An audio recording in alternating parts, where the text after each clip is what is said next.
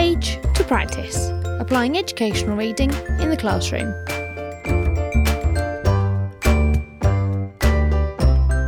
Join in the conversation using hashtag page practice podcast.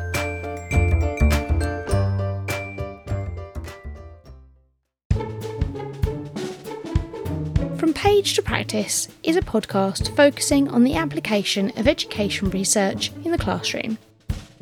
Each episode features a conversation with a different guest teachers, authors, and others interested in education, talking about what the phrase from page to practice means to them and the importance of applying evidence to classroom practice.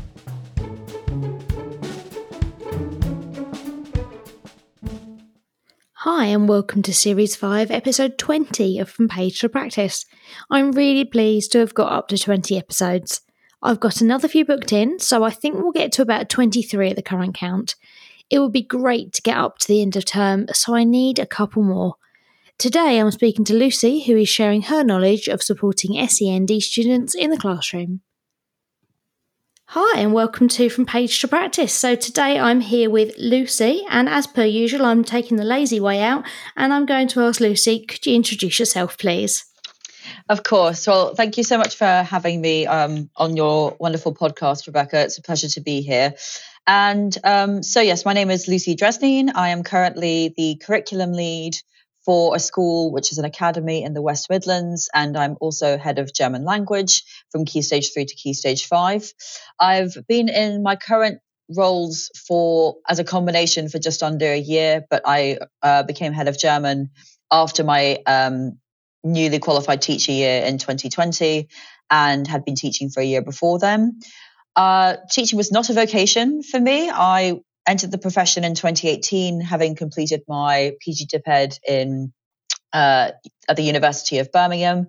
And before then, I actually worked in children's theatre, so leading a children's after school theatre group doing various bits of work with children in primary schools as a teaching assistant and also with experience in arts marketing and research for various festivals in Bristol, which is where I went to university.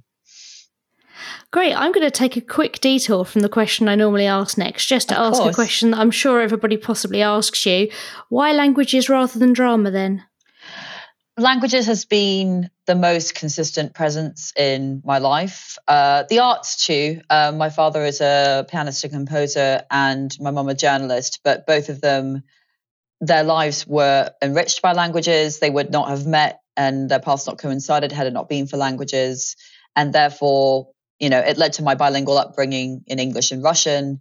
And I've been very fortunate to live in lots of different places. So by the time I was 18, lived in three different countries and had had a very enriching, enlightening, like highly inspiring uh, background of people in my life who used language to communicate and connect and learn about each other's you know cultural heritage and you know about them as people so i feel like without languages, I wouldn't have my understanding of the world. I wouldn't have this kind of curiosity for people in general. It's basically the way I've connected my whole life. And I think I've very much used that wider linguistic sphere to explore everything I love about theatre, film, and the arts. So I've sort of been able to marry the two really happily in my practice now, which wasn't really a conscious decision, but the languages have led me to uh, this fantastic point where I'm able to inspire children about the world around them, but maybe also use the arts to do so. Oh, what a great endorsement of language learning! I'm glad I paused to ask you that. I couldn't, I couldn't let that slip by without having the chance. So now the question I'm meant to be asking you, which mm-hmm. is, what does the phrase "from page to practice" mean to you? So I think the what the phrase "from page to practice" means going beyond the immediate pillars of research, where which are oftentimes cited and too generally applied. Now, that's not to say that we don't have the core principles of teaching that have informed pedagogy and practice for generations of teachers that have passed and certainly apply to our practice at present. But, you know, eh, we all can cite that process of plan, teach, assess. That cycle can, you know, is basically the, the, the ground, the groundswell the foundation of what we do in the day to day with our students and how we communicate as a profession. But it can feel very repetitive. And I do think that if you don't stop to consider what you find inspirational or don't stop to consider what you really want to embellish your practice with, uh, I think you miss out on a whole other f- sphere or frame of empowering research, which speaks to you and to your belief system. We all, as teachers, do have that belief system ingrained in us because of that prior experience before we formally became became teachers. And I think we therefore have every right to say, this is what we believe should be a kind of an active ingredient in our classrooms because not only does this make learning happen, according to our, the general research, but actually because I've taken that time to find the other sphere of research that I find empowering, you actually increase your autonomy as a teacher and you find I, I feel like it it just furthers your investment in the day to day because it is a grind. It's a really difficult profession. We can get lost in that system. So we need to be able to retain our voice through constantly being inspired by what lies further ahead and how do we actually bring that into the classroom in manifold ways in the day to day. Thanks. That's a really great reflection. That's why I really enjoy asking this question because everybody says something slightly different and has their own, clearly has their own passion linked to it as well. So that's why I, mm. I continue to ask that question. You're listening to From Page to Practice. Join the conversation on Twitter using hashtag Page Practice Podcast. So, into the main body of what we're talking about today, then. So, could you give us an idea of what it is you've come to talk about, why you're hoping it might be something other people will want to, to listen to? Of course. Uh, I'm, I'm so, and actually listening to past episodes of the podcast, I, I was thinking to myself how would be best to open this section of our conversation. But I mm-hmm. actually I found some fairly natural inspiration from the editor of the Impact ma- magazine, which is released through Chartered College of Teaching. And the latest edition of that, which was just came out a couple of weeks ago, it ended with a really wonderful quote um, from Becky saying that the evidence to help move our practice forward um, the reward on offer is a consistent, well led, and empowered teaching profession providing better outcomes for all children and young people, particularly those who need our support the most. And I find this idea of vulnerable children or children who need adult guidance really interesting. So, what I've come to talk about is languages and SEN, so meeting the learner needs within a subject that is too often scrutinized as being too difficult for those with SEN to access, and indeed maybe those without those specific needs. But hopefully, what I'll talk about is the strategy or a series of strategies that you can adopt to not only make those meet those needs of those with SEN, but actually how that accommodates for learning needs for all.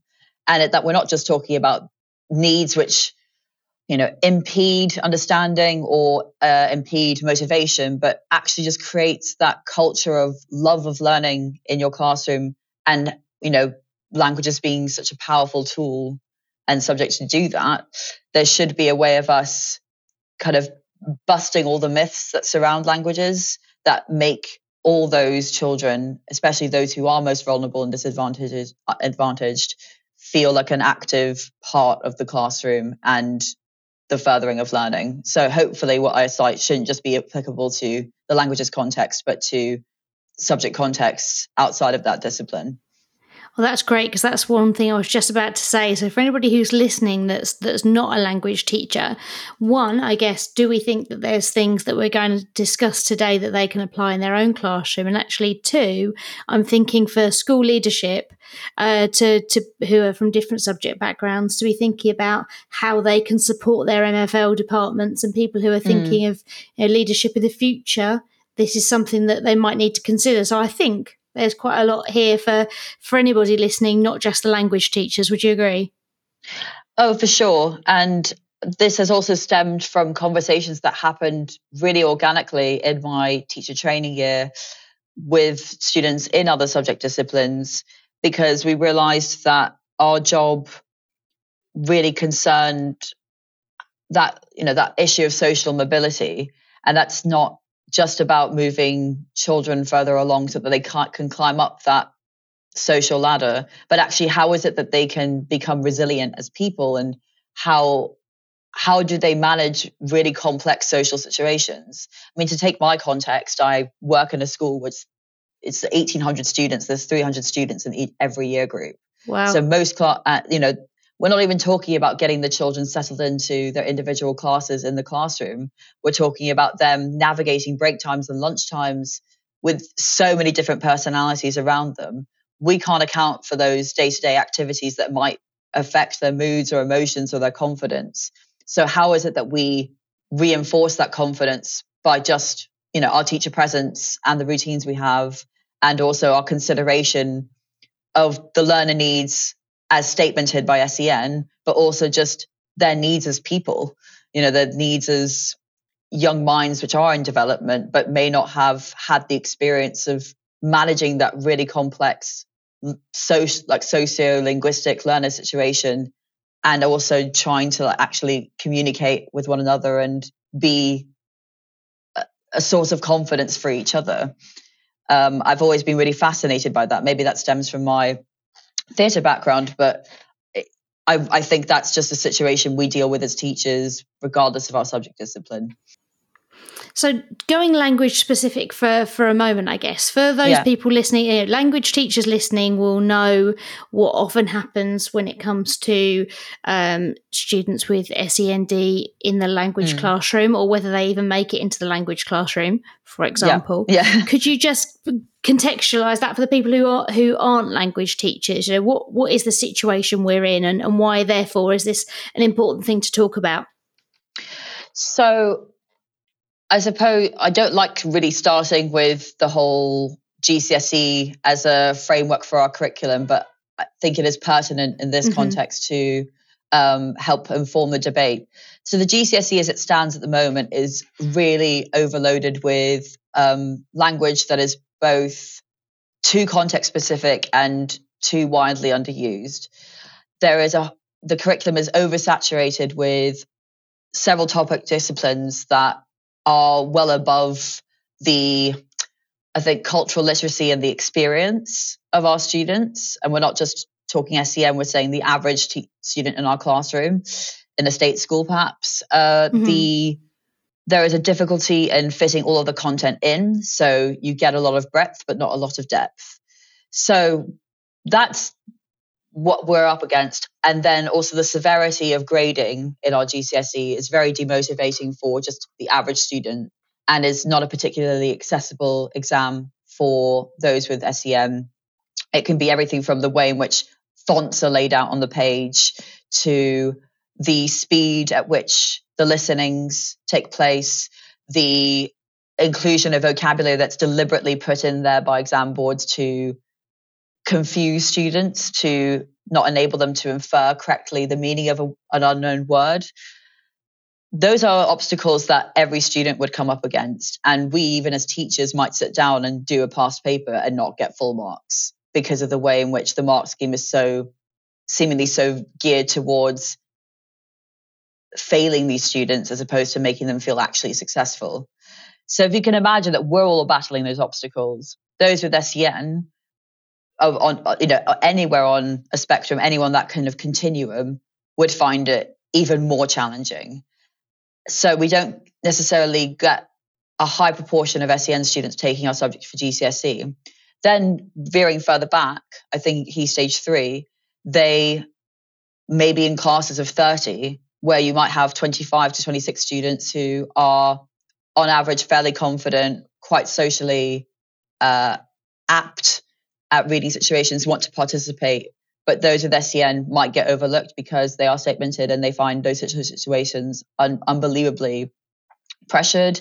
They're easily distracted. They can't keep up with the rate of learning. They find it difficult to break down meaning of new words, or they're even the literacy and numeracy rates in their first language might enable might not enable them to independently access the strategies that we're teaching our students. So I think the context we're working is within at the moment is extremely difficult because there's already a, I think a prejudice or a certain bias against those students thinking that they just won't be able to keep up just because of the demands of our curriculum and that endpoint of the exam and so on. Thank you. I think that for people who don't necessarily know anything about languages learning, language teaching, and languages assessment as well, that would give a little bit of context to some challenges that might not necessarily have been considered in the past. I think the, the picture at Key Stage 3 is probably recognisable across the board for a lot of subjects, but at Key Stage 4, I think there's some unique challenges there um, that, that might not have been recognised before. And I think so, actually, to sorry to just interject really quickly. One another main factor is also time, where you know language. If we think about language learning and how we acquire it over time, you know we need they need that constant exposure and repetition. If you know, I know in some schools they only have four hours a fortnight, possibly even three hours a fortnight. We're very lucky in our context that we get five hours a fortnight at Key Stage Three, and the same for GCSE but that's still relative to all the other learning that happens and takes place. For SEN students, they they are they their rate of learning means that even those in the within those five hours, their retention of learning is not going to be statistically as high as for those who are not necessarily statemented or don't come up against those obstacles. So those are that is another crucial factor I think we often forget to take consideration of, but certainly is pertinent. Absolutely. I was having exactly this conversation with somebody at an event at the weekend where we were comparing two teachers from two different schools who were saying, Oh, well, I get this many hours a fortnight. Wow, do you? I get this many. And it was it was just mm. stark. And then you talk about, you know, where the timetabling fits and have you got them period five on a Monday and period one on a Friday and nothing in between or or, you know, period five on the Wednesday and period one on the Thursday and then nothing between. And, and all of those factors come into play hugely, don't they? So, um, yeah, yeah, lots of lots of different things to consider. Um, so, is there something particular you'd like to to look at first? Is there a particular area you've looked into recently, or something you've read? Sure. So, I was thinking about how to almost condense what I would I guess identify as being key elements of my practice. And weirdly, I came up with a lot of words that um, all began with C, but they do actually sort of encompass, encompass them. So I, I, might as well just tell you them, and I guess you could say uh, you could you could indicate which one you find most interesting. Because I'd happily really uh, uh, like start with all of them. But sure. we, but yeah, I guess reflecting on the four years I've been in the teaching profession and what I've always valued about the arts and that that natural communicative element of languages teaching, um, I sort of narrowed it down to the contextual principle, comprehensible, making it cultural or contemporary, making it collaborative, making learning cooperative, constructive, and above all, compassionate. So I don't know which one of those sings most to you, but like I said, I'd be very happy to kind of zone in on any of them because they've all seemed quite intrinsic to the way in which I operate in the day to day in the classroom, and most importantly, stay motivated and really tapped into the job and the sort of overarching aims and mission of what we try and accomplish as teachers. Great. Well, I've written, I was trying to write them down as you went just to remind myself, but I think let's start at the beginning and go through because I think what will happen is I'll pick one and somebody listening will be thinking, oh, I wanted to hear about the other one. So let's start with contextual and we'll go from there. sure. So we, this is really interesting because I remember being in a languages classroom and my teacher being you know, absolutely hell bent on us always speaking target language. So really listening, repeating, and using German as much as possible. And although we did do the sort of separate explicit instruction of here's the grammar rule, what what does it mean? What do we use it for? Let's apply it. There was certainly an element of that kind of academic caliber. But actually, overall, I've realized how important context is to make language learning happen. And that is actually now going to be pretty much the basis of the new GCSE is actually using the vocabulary that we learn in a multitude of ways in order to make it more memorable for students. And there are seven, several approaches out there that exist now that really advocate for this. I was really fortunate to um, have Dr. Adam Cook as my teacher trainer at University of Birmingham, and he completed his thesis on uh, sort of pedagogical content knowledge and the the acquisition of language over time, mm-hmm. but really looking at all the different movements that helped that that have existed for over you know over a hundred years to help make language happen. And the thing that he demonstrated to us most is how memorable language was for all learners, regardless of our uh, capacity to remember words or the look of words or the sound of words. The more that you repeated the language, the more effective it was. So for to me, learning language contextually and making that an active ingredient in the classroom means showing the students immediately how you can use that language purposefully. And that could be done in a you know huge number of ways. I think maybe the route that i've gone down is the more creative ones so certainly if there's a i don't know if we're doing year 7 physical descriptions i'll immediately create some sort of bizarre monster character or film a little video using that language and adding gestures and additional sort of bits of scaffolding to help the students realize what it is I'm saying. And then we chorally repeat that language in context. We look at visual aids and dual coding to support all of that. And it then enables you to really see who's actively responding to what you're doing. Uh, you're really engaging in that social relationship with your pupils. And if you know who in your class is SEN, you can see that they're not very confidently repeating a word or they're still looking a little bit bewildered. You can use all of the like facets of gesture and language and body language and voice to really show like no this is what it means in context okay let's look at the feel of the word let's examine it let's repeat it again and then hopefully that just gives them an idea of the like the real function and purpose of that word and perhaps even make they start to make subtly those connections with whether that word sounds or looks similar to a word they already know in their home language. Can they infer what the new word means based on where it is in the sentence? And we were really lucky to experiment with so many different approaches and ways in which to show how important context was in my training year. So from the outset, really, I feel like it's just been intractable from the way I, in which I practice and they can already see from the moment that I use the language that I am deliberately wanting them to learn those words or those phrases to help them succeed. I like it. That's great. And I'm not going to ask you too many questions about each C because I want to carry on yeah. through them. But um, yeah. I managed to write down compassionate twice, so now I don't know what the second one actually was. so, so it's um, it's comprehensible, and this. Oh, um, that was it. yeah. So I think actually the comprehensible and the contextual marries up well with the sort of the cultural element that I think is very important to bring in. Um, mm-hmm. There's been a resurgence um, from, especially from Dr. Liam Printer, who uh, who does the Motivated Classroom podcast, in the interest in Stephen Krashen, who took mm-hmm. his whole there is you know input analysis that input plus one. To making language comprehensible for students is, I think, a teacher's most effective tool in really like getting them to look at a text and thinking, is this in line with what my students are able to do? Do I need to adapt the language a little bit in order to make it more understandable, but obviously not you know 100% comprehensible. It should be there should be an element of newness in there. Or am i looking at a text thinking that is far too challenging because there's too many different processes that doesn't allow a student you know a student of of any ability to really access the text and feel like they've actually understood it and can replicate it in some way?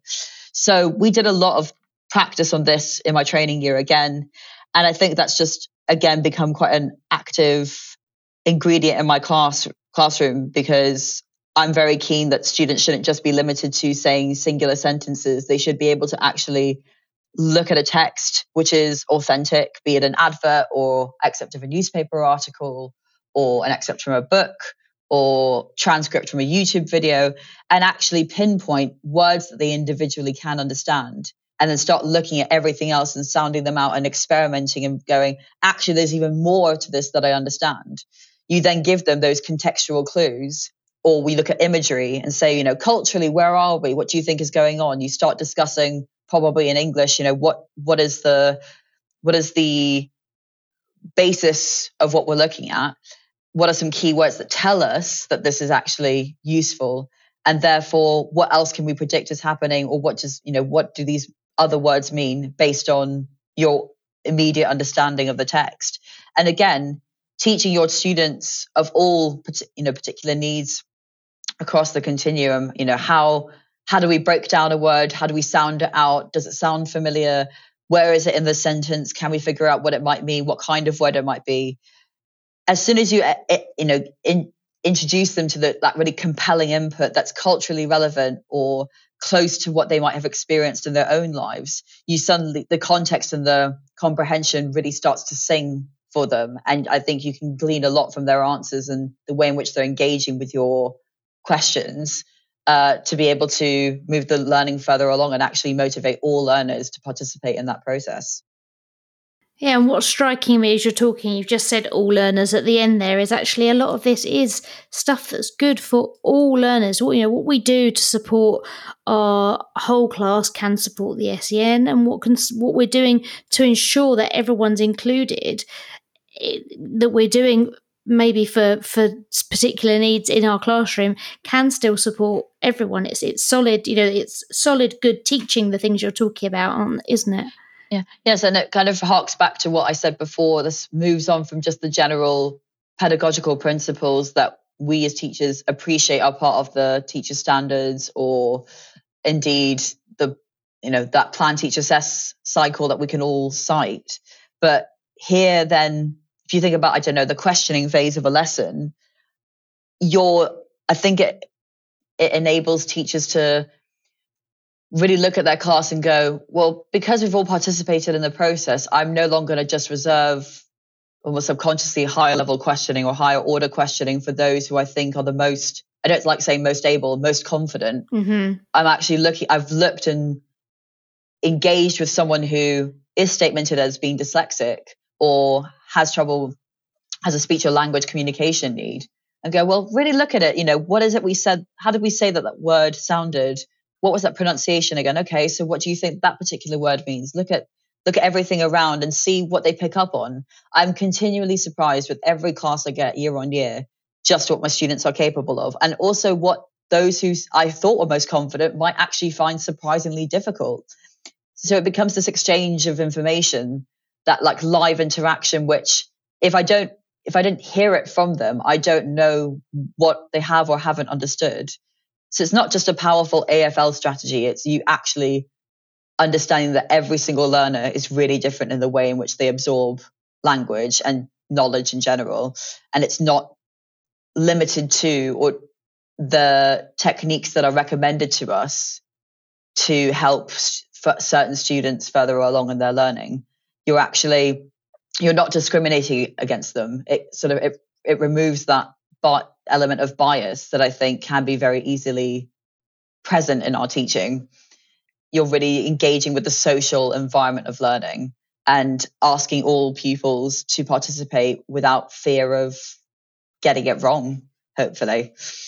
Yeah, absolutely. So you touched upon, I think, a little bit of the cultural contemporary as you were going there, but is there anything else mm. you wanted to add on that before moving on to what I think was collaborative next? Yes. So uh, again, we talked about the um, the I think I, briefly mentioned Liam Printer's uh, podcast, um, and he's really big on autonomy and motivation, but also mm-hmm. the self determination theory. And I think the the social psychological element of learning is so powerful. And I think what really what I can see makes all learners very much tick is if I suddenly put an image on the board of a celebrity that they recognize who might not even be associated with that target language culture, but is someone who they're like, that's a kind of humorous, unexpected element. So to give mm-hmm. an example, in my year 11 German class, we're doing travel and tourism at the moment. So I, I got them all to create their own travel character for the unit.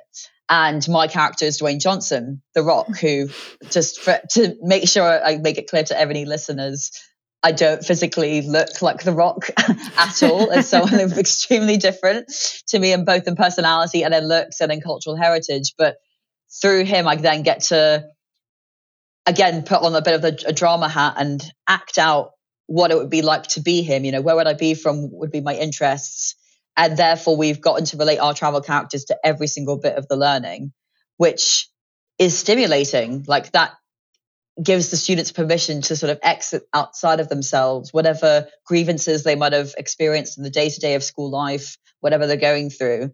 I'm literally saying to them, if I can be the rock in this lesson, you can be whoever you want to be. So that is ex- a very small but pertinent example of how a contemporary reference to something outside of the explicit curriculum that we teach in languages can be used to therefore empower students to feel like actually this is this is going to help me along because my teacher is actively asking me to do it and they're doing it themselves. That was a great example of how creative uh, languages can be to learn or how to, or to teach. Actually, a really good example and really showing the the multitude of hats that language teachers can end up wearing. I think definitely, and I, I suppose if I want to make a more explicit link to anyone who's a non language specialist who's listening, um, I'd very much encourage them to look at you know an exam question in science or maths and think, well, what's a contemporary or contextual or cultural reference point in the here and now or from the from not too long ago that I can bring in to just redesign that question and make it sing differently on the page or in my lesson. I have am I'm I'm currently coaching um, a a computer science specialist who is an ECT too, and we were talking about how you know his previous life he was a data analyst for Nike and he's obsessed with oh. football. Hmm. And I said to him like you've got you know I know that you've engaged students in previous schools that you've taught in with that like a little nugget of information about yourself those students who might want to be CEOs of some big company but at the moment don't have that kind of emotional relationship with you.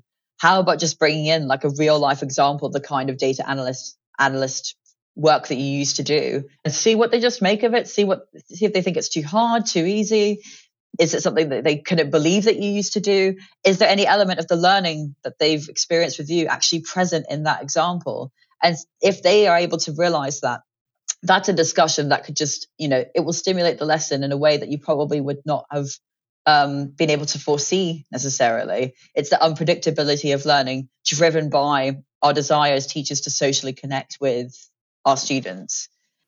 Oh, absolutely. And they'll be bringing that up for years to come as well because you tell them something that you think is relatively inconsequential and they remember it and whenever it seems vaguely relevant it comes back up and you think oh you've remembered that i said that have you so it, it's mm. it's interesting that kind of thing to see what they they remember and what links they make with it definitely yeah I'm, but i feel very passionately about the students knowing enough about us that we seem human uh, that mm-hmm. we're not mm-hmm. necessarily living in the school building uh, constantly but i'm also very passionate understanding their emotional vulnerability. And again, I keep stressing this isn't limited to uh, students who have a SEMH need. This is the realities of modern daily life for teenagers and mm. understanding mm. that they might be bringing a whole set of their own private mental needs into the classroom with you. So to be able to disseminate that and make them feel like they are empowered as opposed to uh, well undermined for want of a better phrase mm-hmm. then i think or or perhaps that their their struggles are irrelevant to your learning environment. You know languages is, is an inherently social subject. We actually do see that probably a lot more sensitively than other subjects might do because of just the way their subject discipline is run so we're relying now on my dodgy handwriting, but I think the next one was collaborative, and I don't know whether it was linked to the following constructive or if they were separate. Um, I think that we can certainly marry the two. I'll, I'll try and do it on the on the spot, but I think um, I think the Education Endowment Foundation has done a really uh, sensational job on a focus on oracy recently, and I think we've definitely tried to move away a lot from the over reliance on writing in our subject because when we look at like acquisition theory, the way in which cons- new words were learned when we first started learning our la- you know, first language when we were all babies was through lots of talking, lots of repetition, lots of hearing the word in different, as I say, contexts. And therefore it was that exchange of information. Parents deliver and eventually we were able to repeat and then we could speak it and try and use it again. And then you know years later we'll first see the look of the word and then be able to write it. I think languages is quite discriminatory towards SEN students in this way that there is such a reliance on being able to write and use the words perfectly and mm-hmm. accurately within a sentence. And it just isn't the case. We have to make these errors in order to make progress. Not just because it makes the learning more fun, but actually because languages learning is really inherently quite messy. uh, so I think uh, Education and Endowment Foundation have done a really fantastic job on using the power of oracy to um, to stimulate classroom discussion, to make students feel like they are really part of that social relationship that they can develop with one another and that social environment. And again, in the Impact magazine, there was a really good, um, succinct summary of the research by Angela Schofield. Uh, the article was entitled "Let's Talk About Disadvantage: The Fundamental Importance of Oracy and Closing the Gap." And I think what the point that maybe s- struck me the most was um, her saying by encouraging students to find their voice and make their voice heard, we give them a greater sense that they can have an impact on their surroundings. And I find that word impact so wonderful. And it is impactful. Like you, if you hear the students talking away in a target language, you suddenly mm. feel like there's just a whole, it's, it's such an animated environment. It's one that we feel really reluctant to part from, I think. Mm. And um, I think the collaborative element comes in whereby you will have students repeating key structures that you have presented in context and you now want them to use in their own work, both spoken and written work. But you'll inevitably have the student asking, Oh, what's the word for this? And what's the word for that? You'll know from knowing your students whether the cognitive demand of the word they're asking for is too high or too, or, you know, perhaps not challenging enough for them. So if you get spe- special educational needs students asking for those words, sometimes I'll just give it to them. I'll sometimes say, nope, I want you to focus on reusing that vocabulary that I think I know mm-hmm. I know you need to be able to use. But I'm also not saying how ridiculous a question is that. I'll say, if you can use, show me that you can use that word, I will of course give you the word for whatever it is you, you want to say next. yeah. Or they might indeed be really curious about other students' work. So one of the exercises I get everyone to do once maybe about a lesson or two into the sequence of learning is saying, okay, here's the key question. I want you to include these elements. So they'll write three or four sentences. Some might be riddled with errors, some not. It doesn't, I'm not really hell bent on accuracy. I'm just intent on them producing. And mm-hmm. then we'll do a timed thing where they'll have to read aloud what they've said on their piece of paper and pass it on to the next person. So everything moves in a sort of snake like form around the classroom.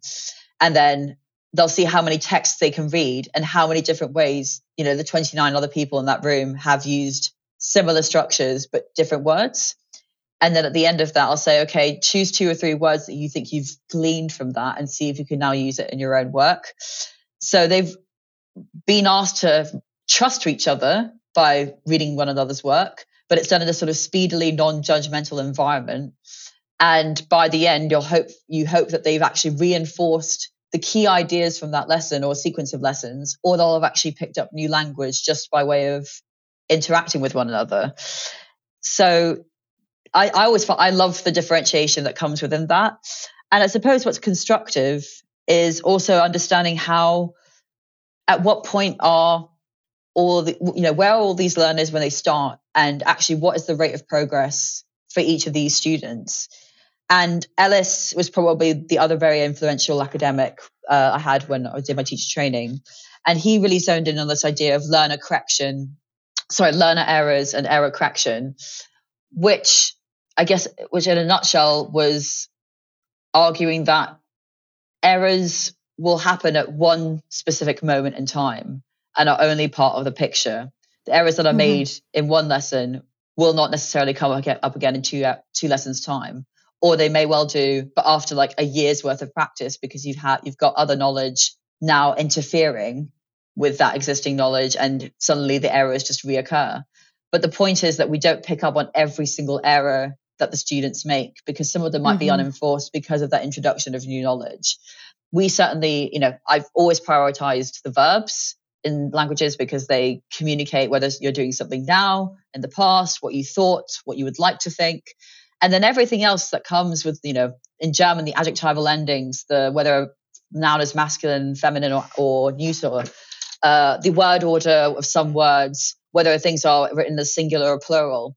That is not what I zone in on, least mm-hmm. of all mm-hmm. with SEN students, because chances are it's going to take them many more years of practice before they even begin to appreciate the nuance of that. Whereas there might be someone they sat next to who gets it straight away, and that's that's okay. But that doesn't make the communicative value of what they're saying any less valuable or any less pertinent. Mm. I think you've led quite nicely onto that that final word in your list, compassionate. There, because I think there's mm. there's something in error correction or lack of at, at times of, about with compassion, isn't there? So uh, you've made my job really easy today because I've just worked through your list. But let's go for compassionate.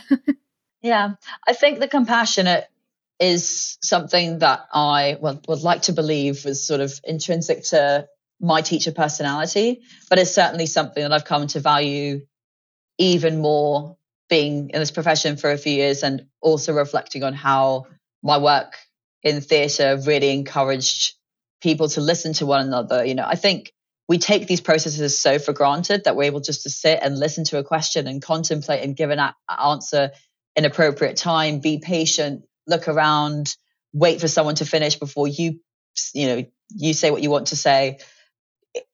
We think it's intuitive, but it's almost like we're relearning that process in a languages classroom because everyone is pretty much on the same level. You're all reduced to like those simple processes of turning and actually looking at a person, seeing what they're doing, how they're moving their mouth, how they what they're indicating. Uh, it's a lot to take in, plus the actual learning of new language. So the more that you are uh, lenient and of course you want to challenge everyone's thinking but the more that you are understanding of the fact that the the, the series of processes inherent within that are can be very overwhelming for any one of us let alone those with SEN i think the more you begin to enter into like that that, that psychological degree of understanding about what it's like to be a young person navigating that environment. And actually, there was a quote when I was looking back through some research from when I did my NPQ in lead teaching. And it was um, the point that Rathmann and uh, Richter et al. were making about the perceived class environment and the role of the learning environment in classrooms. They were essentially saying that pupils need to feel that they're not being overly scrutinized.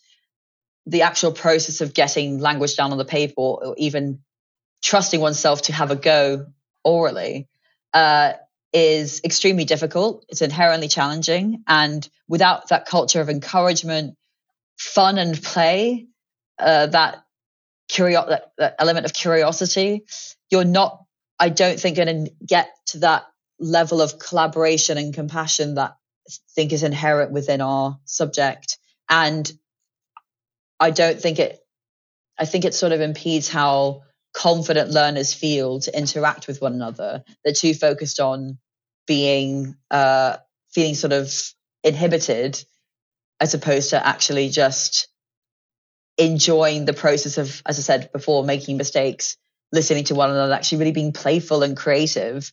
So the more that we can encourage that through our inherent manner as teachers and demonstrate that that's a you know a key part of our learning environment, the less frequently I think you come up against those inhibitions. Well, thank you, Lucy. That's been really, really interesting. And, and, like throughout everything you've been saying, I've then ended up picking up on every other word that you said that began with a C, like confidence and connection and communication. So, can yeah. you just repeat the the main? I think it was six that you you had at the very beginning. What were those words? So, contextual, comprehensible, cultural slash contemporary, um, collaborative, cooperative and constructive and compassionate. I think that's such a great way to round off everything that you've you've said there. But uh, before we kind of round off the conversation, head into the uh, the CPD library round, I've got a couple of things.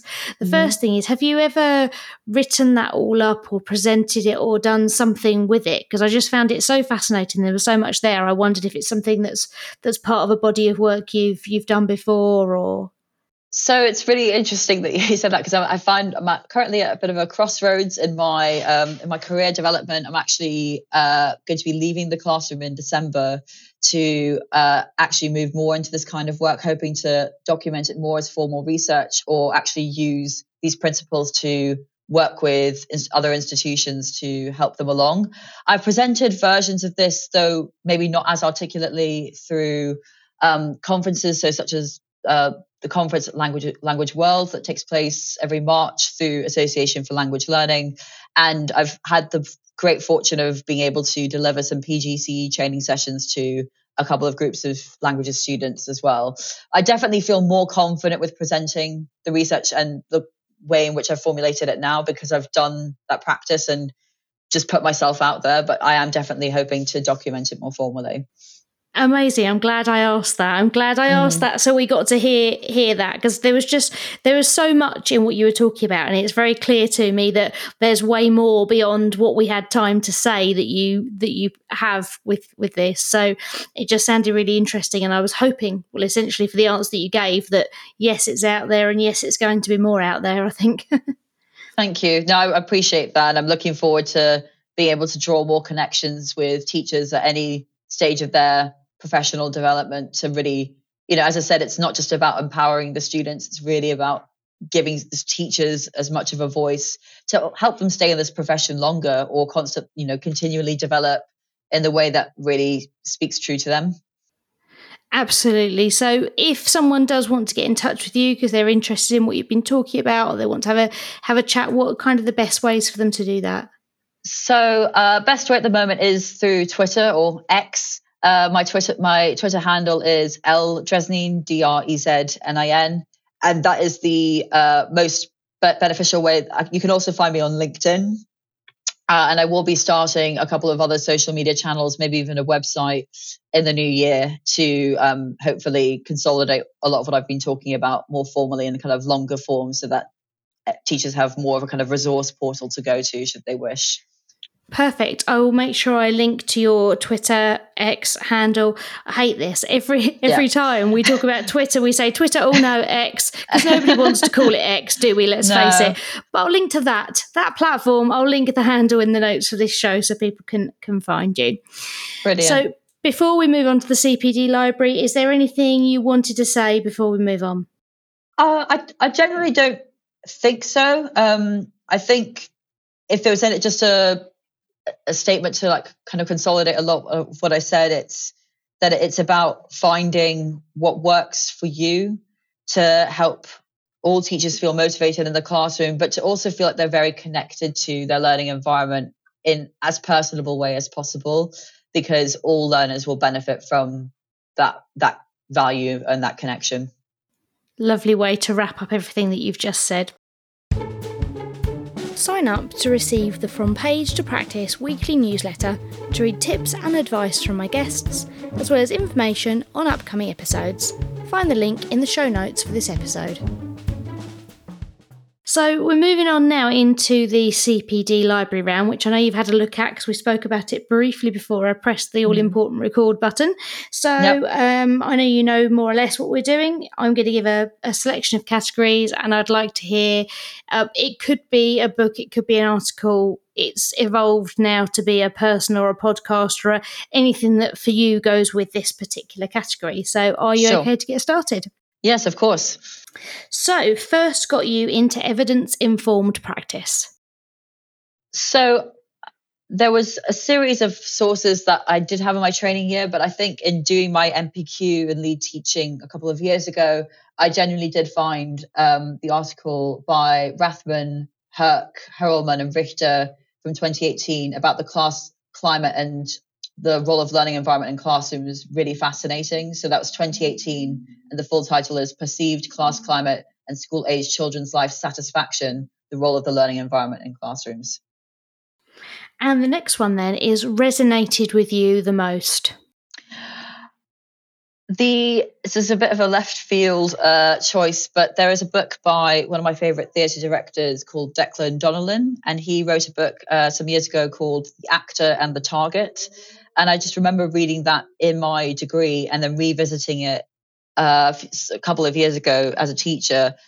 Very, um, yeah, very much resonated with what I believed should be the way in which languages teachers or all teachers kind of interpret their curriculum and how they then deliver it to their audience, which is being, you know, this in this particular context, it being students love it when something comes up that's not from an education background because then you know that most people listening are going to be getting something from it instantly because they've yeah. definitely not heard of it. So no, I love it. Um, challenged your views. the uh, book The Behavior Guru by Tom Bennett. Uh, behavior management was not something I was co- super confident with starting as a teacher, but it it challenged my views with how hard line one should go with behavior, what our responsibility is with teaching those social norms, and also there were elements of it that married up well with what I've spoken about today. Okay, and had the biggest impact on your practice? So the uh, Rod Ellis uh, academic who I cited before, he's, I mean, he's extremely prolific in this idea of language acquisition and linguistics, but his exploration and revisiting of learner errors and error correction, um, particularly in his larger volume study of second language acquisition, I think is not just pertinent to languages teachers, but I think is essential for all teachers to understand. The next one is should be required reading for an early career teacher or a trainee teacher. So uh, I did I did decide to go languages specific on this, but um, mm-hmm. Krashen's uh, 1994 input hypothesis uh, is all about how teachers should be brave enough to scrutinize language and understand whether it's how challenging it is or how accessible it is. And that also encourages them to explore a wide variety of texts. So, not just those that are prescribed in the textbook, but actually, how do we use text from all, lots of different sources to get students to discover new language, to be curious about our subject, and also to actually challenge them in applying their linguistic knowledge to real life, the real life world, to the authentic parameter. Nice. And then next one is inspired you. So I've gone with a, a theatre uh, one for this as well. Um, Stanislavski is the sort of founder and guru of the um, of of naturalism and using method acting. Uh, and his if, if we if you type in the Stanislavski system into Google, you'll get a condensed version of what he's all about. But again, that was actually understanding how can we interpret text in different ways and, and communicate it differently to our audience using body language, using voice. And um, that has always been a source of inspiration for me uh, as a teacher. So I've got three more left. Uh, the next one is your most recent. So the most recent was the Oracy article, which I cited in the um, issue 19 of the Impact magazine for Chartered College of Teaching if you're not already a member, I do really recommend it. But they're, um, I've always found their magazines absolutely fantastic. And their article on Oracy, which is um, by Angela Schofield, is fast, fantastic, as well as the um, the Thinking Out Loud in the Classroom by Hannah Beach, which again explores that concept of Oracy. Great. And are those both in the most recent edition? Yes. So it's the autumn 2023 edition of Impact. Perfect. That's at the time of recording, that's come out fairly recently, I think, hasn't it? Yes. That one? Yeah, it was about a week and a half ago, I think. Great. Uh, two more left. Uh, the next thing on your to be read pile. Oof. Uh, so um, I am really interested in the idea of um, social justice and uh, the idea and actually how high quality classroom discussion can can be promoted through that. So there's a list of required reading from Education Endowment Foundation that I intend to get through, uh, but also um, a book by Alexander from 2017 on the the merits of a high quality classroom discussion. I think he also wrote another volume which is creating a, uh, all about creating a culture where pupils know their contributions matter from 2018. But that's sort of that's the like line of inquiry I'm most interested in at the moment. Great. And the final one, then, which people have taken in slightly different routes depending on who I've spoken to, is doesn't exist but should. So maybe something that you're really interested in reading and haven't found one book on it, or you found lots of bits and pieces here, there, and everywhere. You'd like someone to bring it together, or you'd have liked it to exist when you started teaching and, and it didn't. Or I've even had someone full on pitch me a book as if I were a publisher. So take it however you wish. Doesn't exist but should will not surprise listeners to know that again I've gone down the sort of theatre route. But if there was if there were a book that married up what we learn from watching live theatre or even interacting with the arts in any way, like going to see a film, bit of dance, live concert gig, and how we use day to day culture to help us become more confident in our teacher identity and actually how can we use those real world examples more as like pragmatically in our classroom. I think teachers are can be a little bit hesitant to bring in their own interests into the classroom, but we're all interacting with something artistic and, and creative in some manner. And I believe there's a lot of inspiration to be drawn from there or anything that teachers might find they have a particular passion for. So yeah, a book just basically saying how do we become confident in doing that? How do we use that as a bit of you know a kind of active rebellion, maybe to uh, keep us within the system, and how do we keep feeling autonomous, motivated, and empowered? Nice. So thank you, Lucy. I think today one thing you've demonstrated is, is how you can bring in two different contexts and, bring them together with your two different subject backgrounds and the, the way you've managed to, to bring those together um, for sure. So the benefit of, of us speaking to people from other backgrounds and contexts to our own is, is really clear from that. And the books that you've cited to, give to people that could take away to find something different to their usual is really important too. So I really appreciate you coming on and um, well, thank you very much. That's brilliant. No, I've really enjoyed it. It's been a pleasure. Are you interested in evidence informed practice? Do you have a favourite edu book? Have an idea of what great CPD is and should be? Or to just generally have a chat about education? Please sign up to join me for a conversation. I rely on volunteers from all contexts and levels of experience. Visit learninglinguist.co.uk forward slash page practice podcast for the sign up form. I really enjoyed my chat with Lucy today. She clearly has so much knowledge of the area and is very passionate about what she does. Please do get in touch with her if you want to hear more. I'd like to get some more chats booked in, and the difficulty is getting people to believe they have something to say that's of value. So if you know someone who would be good at this, please do encourage them to sign up to take part. You've been listening to From Page to Practice. Don't forget to join in the conversation using hashtag Page Practice Podcast. Thanks go to Kevin MacLeod of Incompetech.com for use of the tracks Cheery Monday and Fuzzball Parade, which are licensed under Creative Commons.